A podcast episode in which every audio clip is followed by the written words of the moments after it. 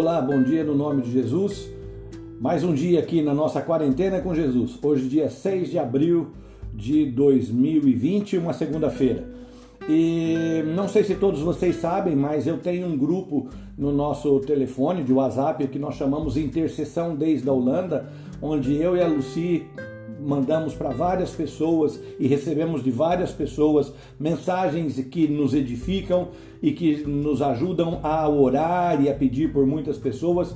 E todos nós estávamos orando pela, por essa situação do coronavírus em todo o mundo, por todas as famílias que estão perdendo seus entes queridos, pelas as pessoas que trabalham. Ok, tudo perfeito. E ontem foi feito o dia de jejum no Brasil e mais alguns lugares do mundo. E hoje é o dia seguinte, o day after. E o que vai acontecer no day after? O que eu vi foram notícias do coronavírus da mesma coisa, sons que vieram meus ouvidos foram sons não de notícias boas, a política no Brasil terrível, notícias de governantes e de dirigentes fazendo coisas erradas, mas graças a Deus eu ouvi desde longe sons que chegaram até os meus ouvidos que me agradaram. A pastora Rita, lá da cidade de Lins, e a irmã, quase pastora, Cleide, da cidade de Gurupi, as duas me mandaram duas mensagens maravilhosas. Uma me mandou um cântico no qual dizia que seguro estou nas mãos do meu Senhor. Que lugar melhor para estar? Porque ontem Deus falou para mim que, Renato, declare que o melhor lugar, o mais alto lugar, o mais amplo lugar, o mais perfeito lugar é estar aos meus pés. E eu declarei isso ontem no final do jejum.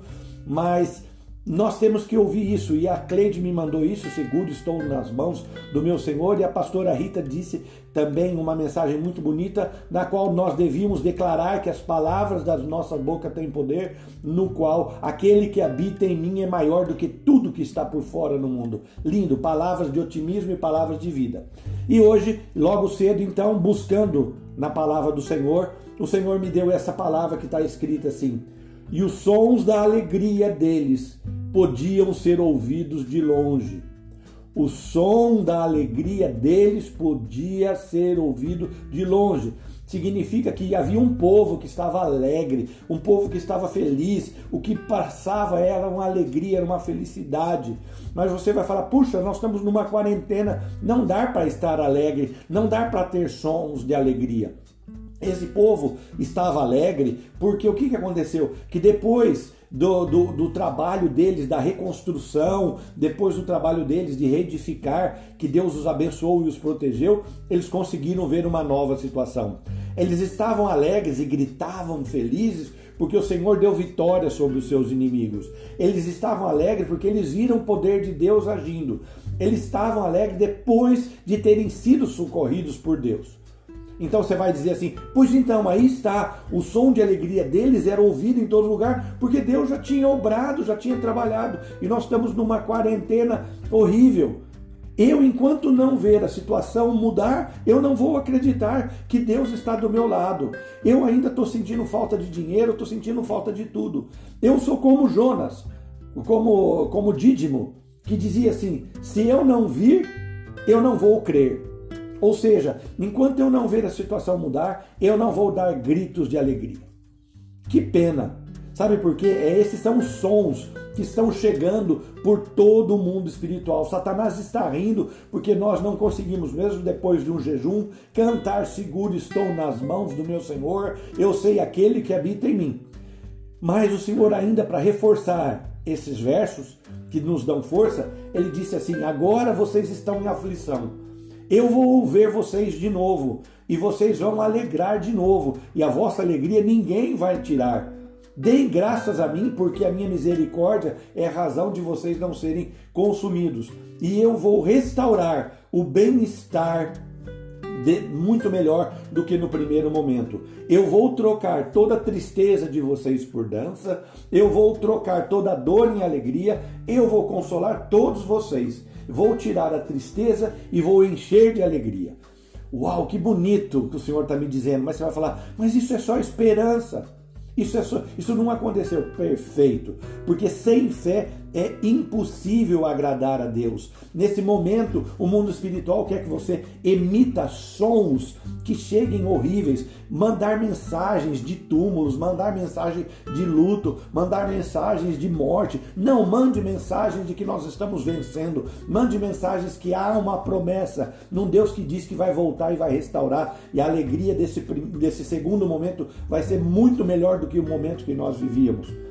Por quê? Porque o Senhor diz assim para você: traga à memória aquilo que te dá esperança. Mas você vai falar: eu não tenho esperança. Então você faça como profeta e diz assim: porque mesmo me faltando tudo, mesmo não havendo dinheiro, mesmo não tendo na presença da dor, eu ainda assim vou exaltar no Deus da minha alegria. Eu mesmo assim vou exaltar no Deus da minha salvação, porque pelo seu amor as minhas dores, é, ele, por, por causa do amor dele, eu não sou destruído, por causa da sua fidelidade. E o Senhor é bom naqueles que esperam nele.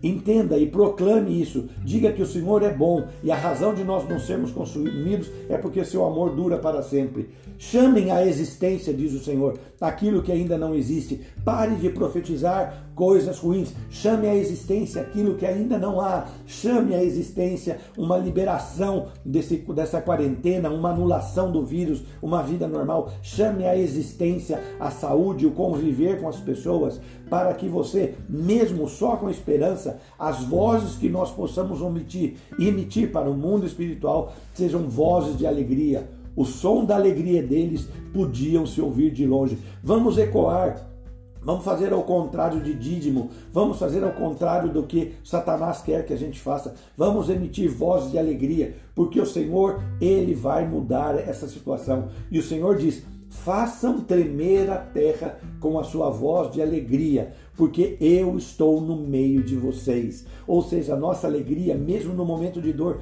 tem que ser uma voz de alegria, dizendo: O Senhor vai mudar, o Senhor vai trazer-me alegria, e mesmo que me falte tudo, eu vou me alegrar no Deus da minha salvação.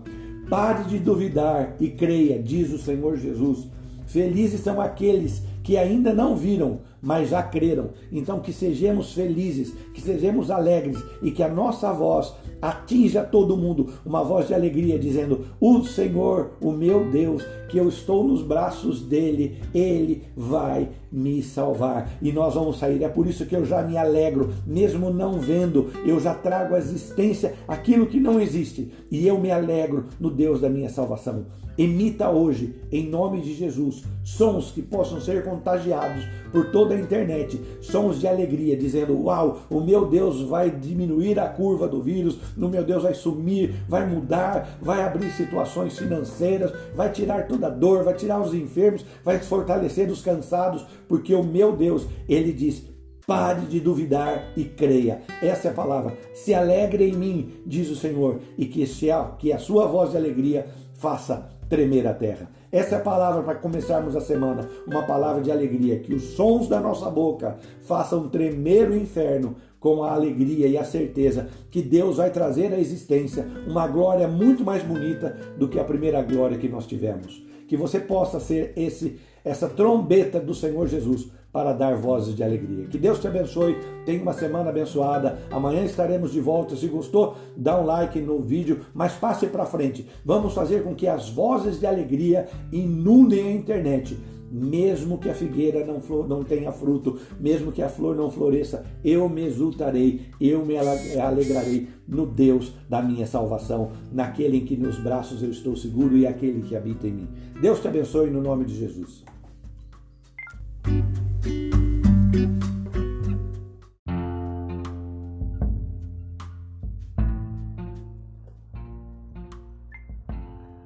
Boa tarde no nome de Jesus. Mais um fim de semana aqui para a gente começar a falar das coisas de Deus, falar do nosso Jesus nesse tempo de quarentena com Jesus. Nós temos ouvido tanto que Deus tem nos falado e hoje buscando uma palavra para nós, o Senhor disse assim para mim: Renato, fale para os meus filhos que nesse momento, maldito é o homem, maldita é a mulher que confia no homem como o seu braço de força e faz dele a sua o seu refúgio. Ou seja, o Senhor está dizendo e fazendo-nos um, um, alerta que as pessoas que hoje confiarem no homem como seu braço de força são pessoas, homens ou mulheres, considerados por Deus como malditos. Por quê? Porque essas pessoas não confiam em Deus. Então nós temos que entender algumas coisas. Primeiro que a confiança, ela tem dois grandes lados. A primeiro da confiança é aquele sentimento que você espera que as intenções de uma pessoa, que as atitudes de uma, de uma pessoa sejam é, adequadas àquilo que você espera. Então, quando você confia numa pessoa, essa pessoa vai ter atitudes e vai ter posturas as quais você espera. Isso é confiança. Não é essa confiança que o Senhor está dizendo, ele está falando no sentido da confiança de você ter a capacidade de resolver uma situação e a dependência de que algo ou alguém possa lhe ajudar para resolver essa situação. Ou seja, a confiança na dependência de ajuda e a confiança na esperança de posturas e atitudes. São duas coisas distintas. Eu sempre vou confiar em todas as pessoas, sempre vou crer que as pessoas não estão mentindo, não estão roubando, porque eu confio no homem, eu confio na mulher até que se prove o contrário. Ok? Isso é confiança, é esperar que essas pessoas tenham posições adequadas. Agora, se eu confiar numa pessoa e fazer dela o meu braço de força, eu vou estar indo completamente de acordo com a vontade de Deus. De onde virá o socorro? O Senhor está te perguntando em quem? Onde está a tua confiança? De onde vai vir o teu socorro? Você tem duas opções. O teu socorro pode vir do homem, como pode vir de Deus. Em quem você vai confiar? Em Deus ou nos homens? Mas quem vai determinar essa tua escolha? Sabe quem que determina isso?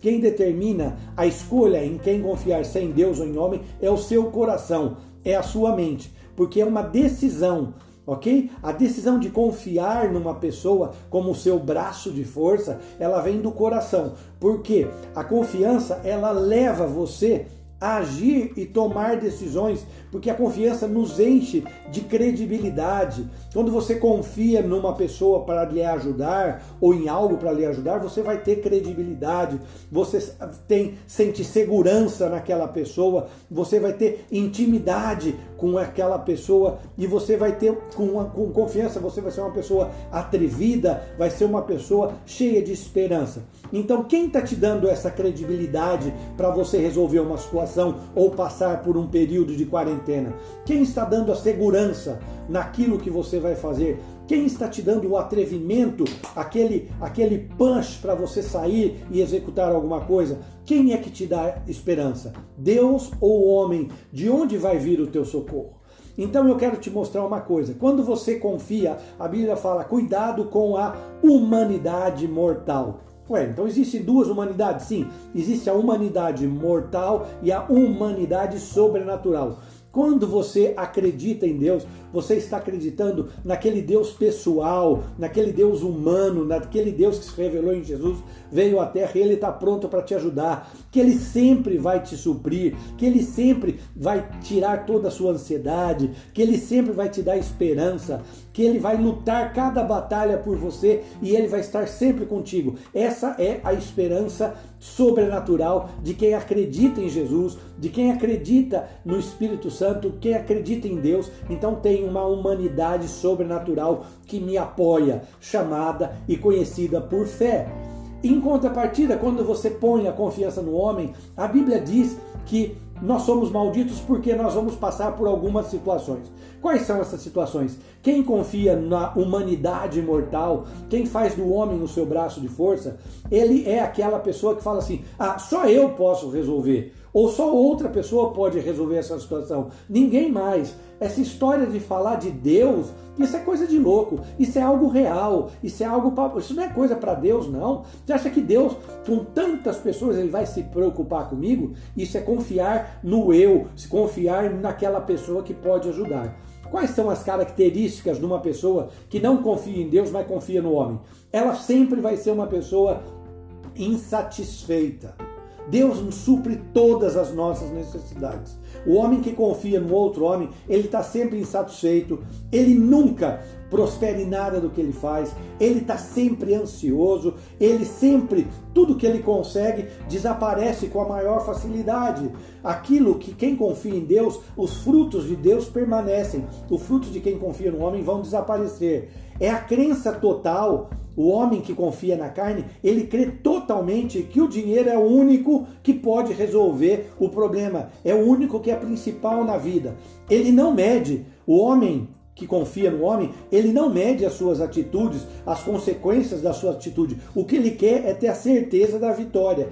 E essas atitudes e condições éticas, moral, não importam. Sabe por quê? Porque ele vai ter duas reações. Ou ele vai ser, vai ter uma desonestidade que para ele é normal, não importa os meios pelos quais eu vou conseguir, o que importa é que eu vou confiar nessa atitude para resolver meu problema. Então é uma desonestidade que ele se faz como normal. E a outra idolatria da fé. Ou seja, eu confio em Deus, falo de Deus, mas eu confio nas minhas imagens. Sabe por quê? As minhas imagens não falam comigo. Eu só peço para minhas imagens. Deus, o Espírito Santo, Jesus, conhecer a Bíblia faz com que eu mude. Então eu não quero conhecer Jesus. Eu quero confiar em mim mesmo, em outras pessoas. Vou manter a minha idolatria para falar que eu sou religioso. Vou ficar acreditando nas imagens. Vou ficar acreditando em falsos deuses e vou manter a minha desonestidade. Porque se eu não fizer isso e se eu não tiver isso,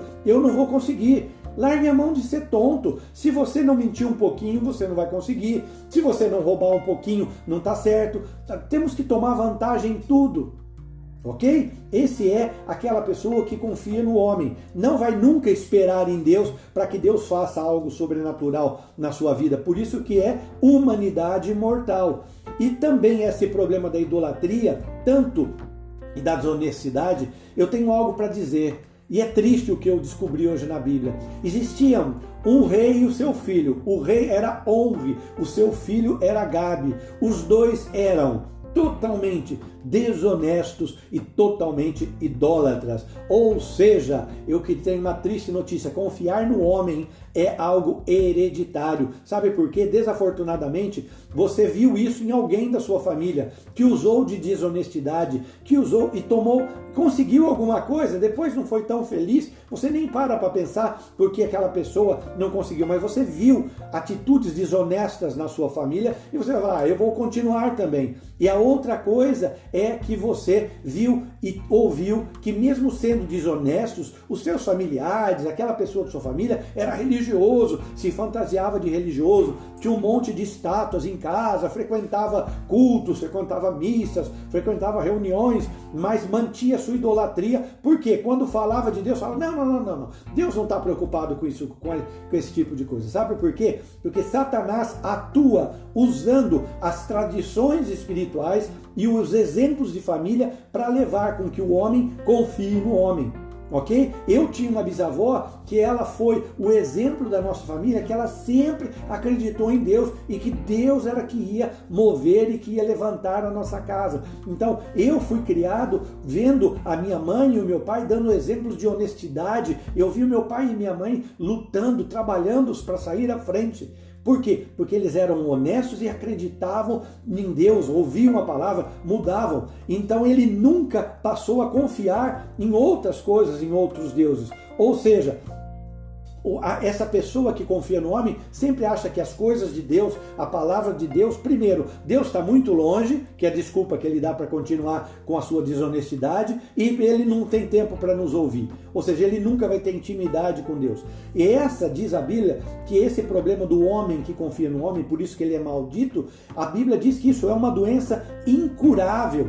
Só Jesus só Jesus pode mudar isso. Sabe por quê? Jesus, ele consegue sondar e examinar o meu coração. Se eu não quero mudar, se eu quero continuar sendo desonesto, idólatra, mantendo a minha falsa religião, mantendo os meus errinhos ali para conseguir alguma coisa, porque eu não consigo esperar em Deus, eu não consigo mudar atitudes, o que, que vai acontecer?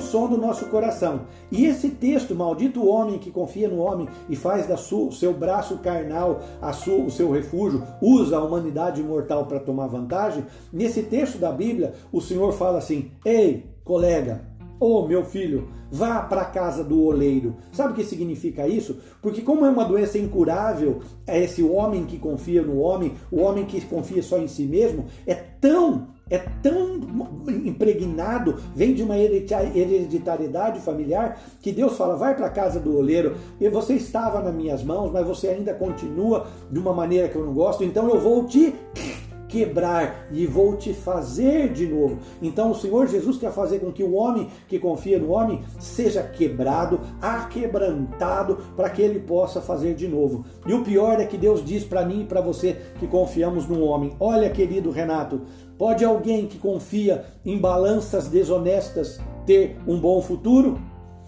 Não, não é possível. E ele diz: olha, Renato, você foi pesado na balança e foi achado em falta. Ou seja, o homem que confia no homem, que faz do homem o seu braço de força, além de ter atitudes desonestas, de não conseguir nada na vida, o Senhor diz que ele está sendo achado em falta. E ele nos dá um conselho hoje: vá para a casa do olheiro e deixe ser quebrado pelo Senhor e mude a sua postura e vai em frente como um homem que confia em Deus, que acredita no sobrenatural de Deus e vai dizer: De onde virá o meu socorro? Meu socorro vai vir do céu, meu socorro vai tirar toda a minha ansiedade, meu socorro vai sustentar-me e eu estou contente com aquilo que eu tenho.